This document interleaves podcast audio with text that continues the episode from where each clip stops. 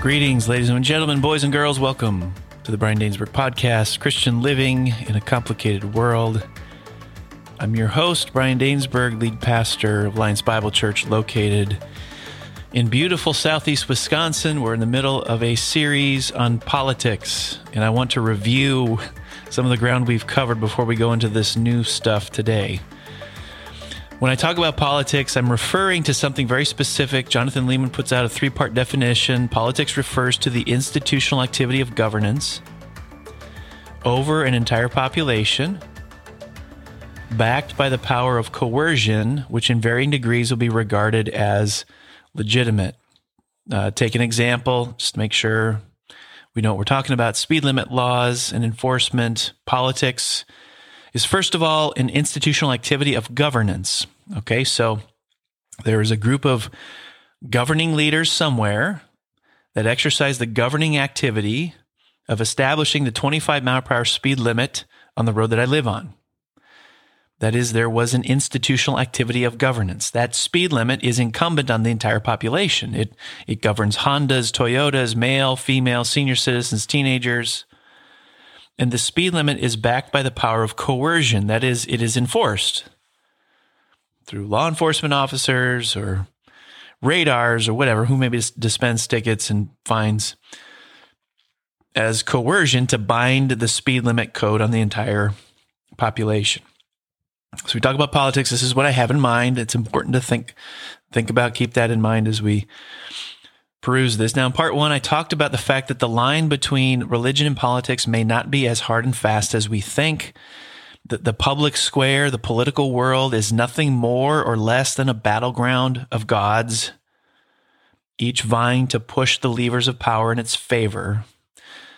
Leeman puts it this way He says, When a nation's constitution and laws what a nation's constitution and laws represent is an amalgam of competing values and religious commitments cobbled together over time by compromise and negotiation.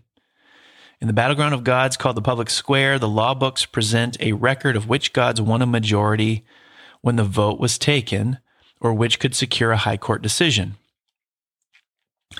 If the above is true, then all churches are political and politics is religious. Now, this does not mean that there should be overlap of church and state. Merely, it's pointing out the fact that all churches are political in some way, shape, or form, and politics is religious in some way, shape, or form. I mean, there are two examples that make this very clear the issue of abortion and gay marriage. Abortion was a so called religious issue long before it was a so called political issue. Same goes for gay marriage. Marriage is one man, one woman for life the marriage issue was a biblical issue long before it was a political issue. Second thing I talked about in that, that first part is the starting point for prioritizing religio political views.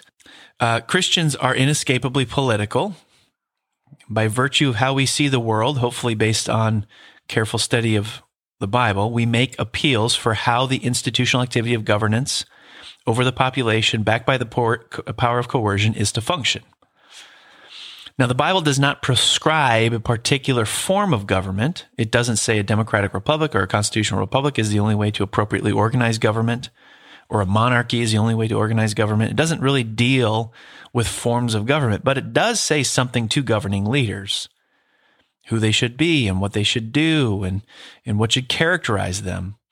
And it does also say something about laws. And I talked about the fact that that um, in thinking through politics, it is important to think about the rule of law. What place does it have? And I talked about a three part uh, hierarchy. I talked about justice, law, governing authorities. And by justice, what I mean is biblical justice. Granted, that's it's a massive landscape to survey. Uh, a good place to start, however, is the law of Moses. Uh, one of the things the, the law of Moses accomplishes is reveal to us the nature of God's character. The law he handed to Israel wasn't random and arbitrary. It was an outworking of his essence and being. And we know God is perfectly just. So if we want to know what justice is, start with the law of Moses, the only flawless codified system of law ever possessed by humanity. This is what I mean by justice. It's justice according to the Bible. It's justice according to the character of God. The second concept I talked about is law. This is where I think Martin Luther King Jr. was spot on In his letter from Birmingham jail, he wrote that a just law is one that squares with the moral law of God. King was proceeding, excuse me, processing what human laws are just and what human laws are unjust. And his argument, and I think he's right, is that a just human law is one that squares with the moral law of God. He's thinking of laws in terms of biblical justice. He's starting with the moral law of God, with biblical justice, which is the standard of justice, and asking, how does this human law codified in my country or community square with the moral law of God? And the third concept is governing leaders. Governing authorities, governing leaders are the people you voted for. And the question I'm wrestling with with regard to governing authorities is do they view themselves as subordinate to biblical justice and the laws that ought to be birthed out of biblical justice? Are they subject to the laws of the land? They are. We know that we are. They are, but do they acknowledge and believe they are? And the third thing we talked about is remembering the limits of just laws. Thinking God's thoughts after him and imaging Christ to the world will never be achieved through the establishment and enforcement of just laws. The Bible storyline could not be clearer on that. What, what the law of Moses was unable to do, Jesus does through his work and his spirit. This is why politics is secondary to the mission of the church. This is why I'd rather see my neighbor converted to Christ than to my political point of view. There will be Republicans and there will be Democrats in hell. So, what really is ultimate? Now, in the last episode, I argued that the Noahic covenant provides the foundation upon which notions of governmental oversight are provided for in skeletal form.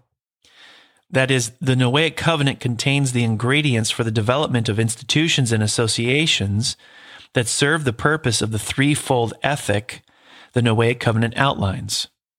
And that threefold ethic is procreation, eating, and administering justice.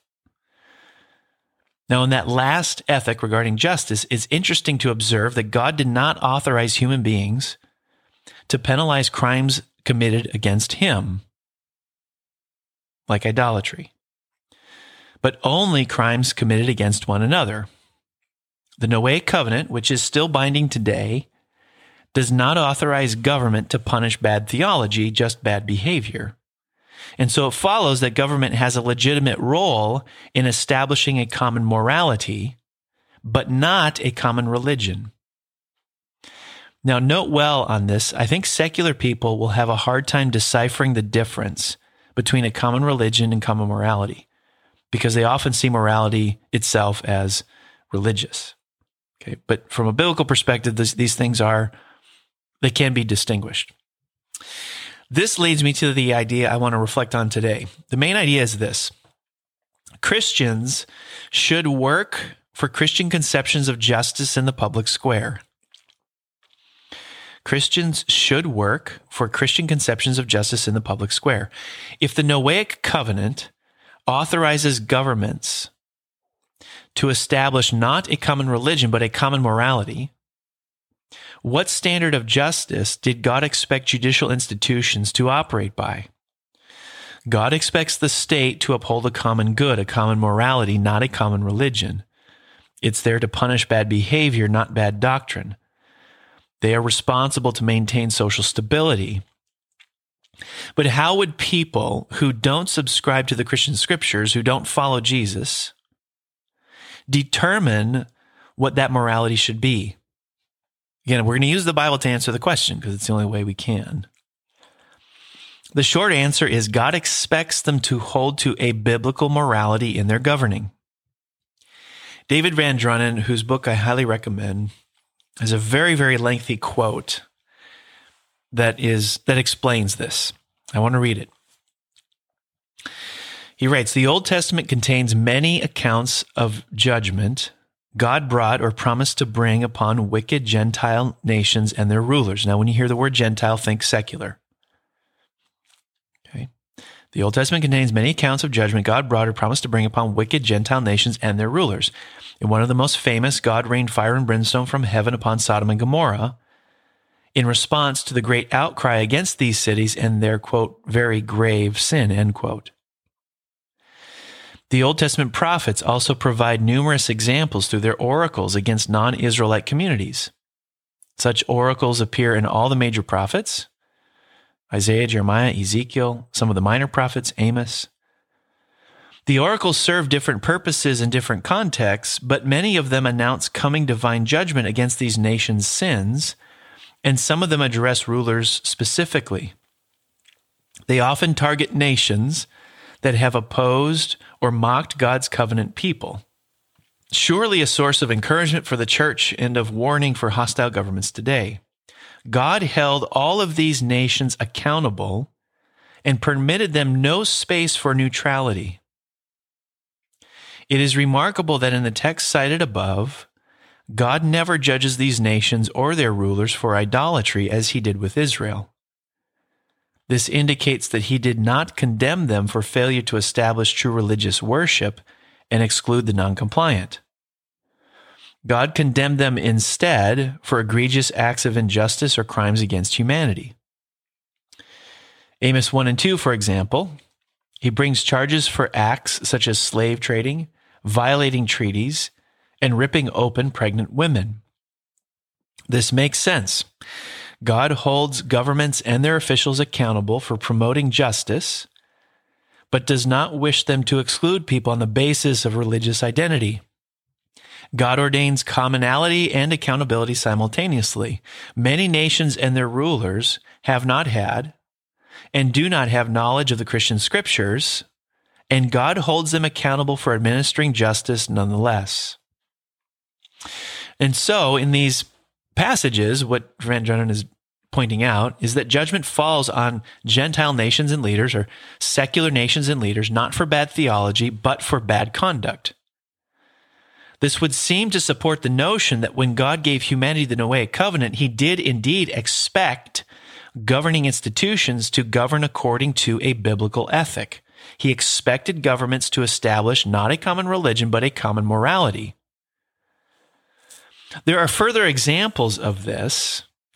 Uh, you've got the prophet Daniel, who has this interaction with King Nebuchadnezzar of Babylon, a secular nation, a secular ruler, the most powerful ruler in the world, about 600 BC. And Daniel said to him, O king, let my counsel be accepted to you. Break off your sins by practicing righteousness and your iniquities by showing mercy to the oppressed, that there may perhaps be a lengthening of your prosperity. So Daniel is calling a secular governing leader.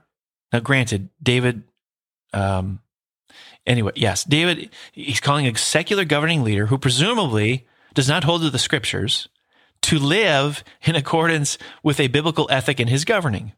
He, he, Daniel calls him to break off his sins and to practice righteousness. So just because he doesn't subscribe to the Christian scriptures doesn't mean he's given a pass in behaving or governing in ways that align with a biblical ethic. In the New Testament, John the Baptist rebuked Herod the Tetrarch, who was a civil governor under the Roman Empire. He rebuked him, quote, for Herodias, his brother's wife, and for all the evil things Herod had done. Certainly, John's rebuke of this, this quote, all the evil things included many acts that Herod had done as a governmental ruler. So John the Baptist, a Christian, is calling him out for his failure to live in accordance with biblical morality, as if that was truly uh, an expectation that God had. Later, the apostle Paul reasoned with uh, the Roman governor Felix, quote, about righteousness and self control and the coming judgment it's likely that Paul was calling Felix to account for his conduct as a government official under the Roman Empire. And then the text says that Felix was alarmed by what Paul had said and he sent them away.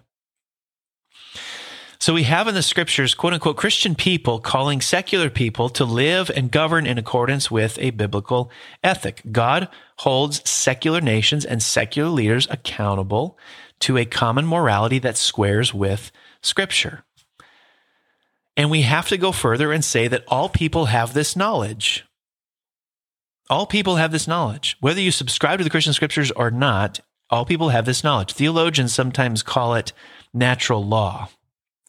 By natural law, I refer to the idea that God makes known the basic substance of his moral law through the created order itself. Human beings, therefore, know this law simply by virtue of being human, even apart from access to scripture or other forms of special revelation. They know it through their natural capacities as they live in this world. You've got a couple of appeals to this in Romans 1 and 2. The wrath of God is being revealed from heaven against all the godlessness and wickedness of people who suppress the truth by their wickedness, since what may be known about God is plain to them, because God has made it plain to them. For since the creation of the world, God's invisible qualities, his eternal power and divine nature, have been clearly seen, being understood from what has been made, so the people are without excuse. Romans chapter 2 For when Gentiles who do not have the law by nature do what the law requires, they are a law to themselves, even though they do not have the law. They show that the work of the law is written in their hearts. All human beings have a God given in intuition as to what is right and good and just. This is why Daniel and John the Baptist and Paul felt compelled to appeal to secular leaders to govern according to it. This is why God has and will judge nations and national leaders according to it. Therefore, Christians should work for Christian conceptions of justice in the public square. Now, I want to briefly tie that idea back to something I talked about in part one this starting point for prioritizing religio political views. I talked about the need for a nation's laws to square with conceptions of biblical justice. I agree wholeheartedly with Martin Luther King Jr. on this he he wrestled with this right? His conclusion is that a just law is one that squares with the moral law of god. So the law against killing squares with the moral law of god. Thou shalt not kill. The law against stealing squares with the moral law of god. Thou shalt not steal.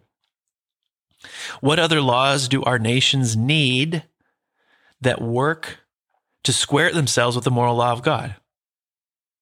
Well christians need to proactively work to establish those and push for those. What law, uh, what laws on the books are unjust and don't square with the moral law of God?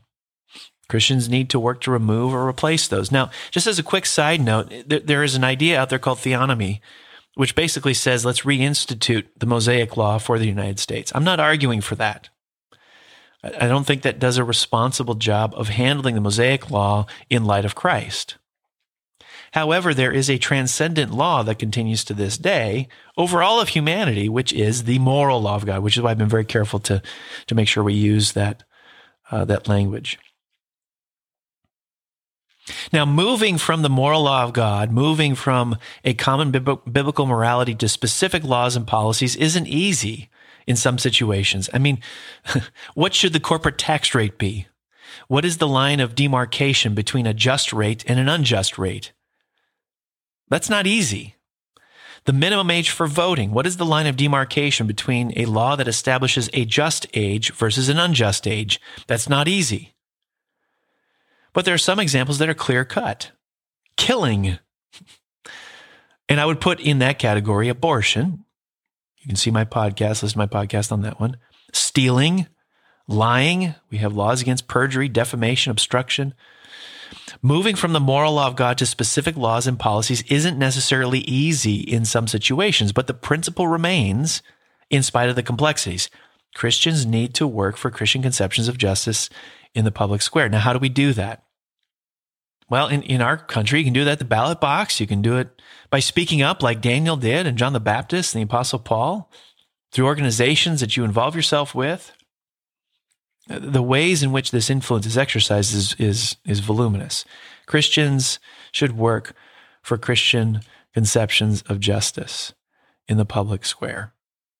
Now, as we do that, as we work for Christian conceptions of justice in the public square, there's one other caveat I want to add to this. We have to have our expectations tempered.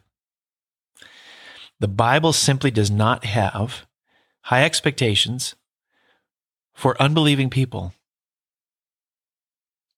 it does not have high expectations for the conduct, the behavior of unbelieving people, which is why in the New Testament, all the imperatives, all the commands go out to Christian people. So that should temper our expectations. We need to make sure that we, we have realistic expectations when we call non Christian people to govern or behave in ways that accord with uh, biblical justice, Christian notions of justice. Now, even though that we should have those expectations tempered, doesn't mean that, that Christians just kind of throw in the towel. I think there's plenty there in the scriptures to establish this main idea that Christians ought to work for Christian conceptions of justice in the public square. That's it. Part three thoughts on politics. I've got one more for you. Next month, we'll do part four. We're going to look at Romans 13 and see what are the some of the implications of that for us as we think about it's not what you think it is actually it's going to be a little different take on that one um, but uh, we'll see what that has to say about our involvement with politics. Thanks for tuning in. I appreciate it as always. Have a great day, and we'll see you next time.